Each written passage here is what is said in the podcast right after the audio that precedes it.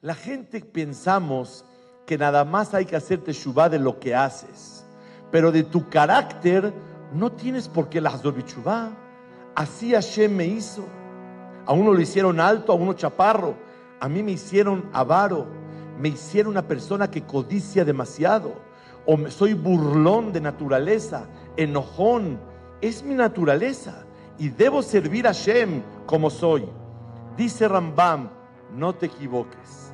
Sobre eso dice el Pasuk, Yazov Rashad Darko. La persona tiene que dejar su camino malo. Los actos no son caminos malos.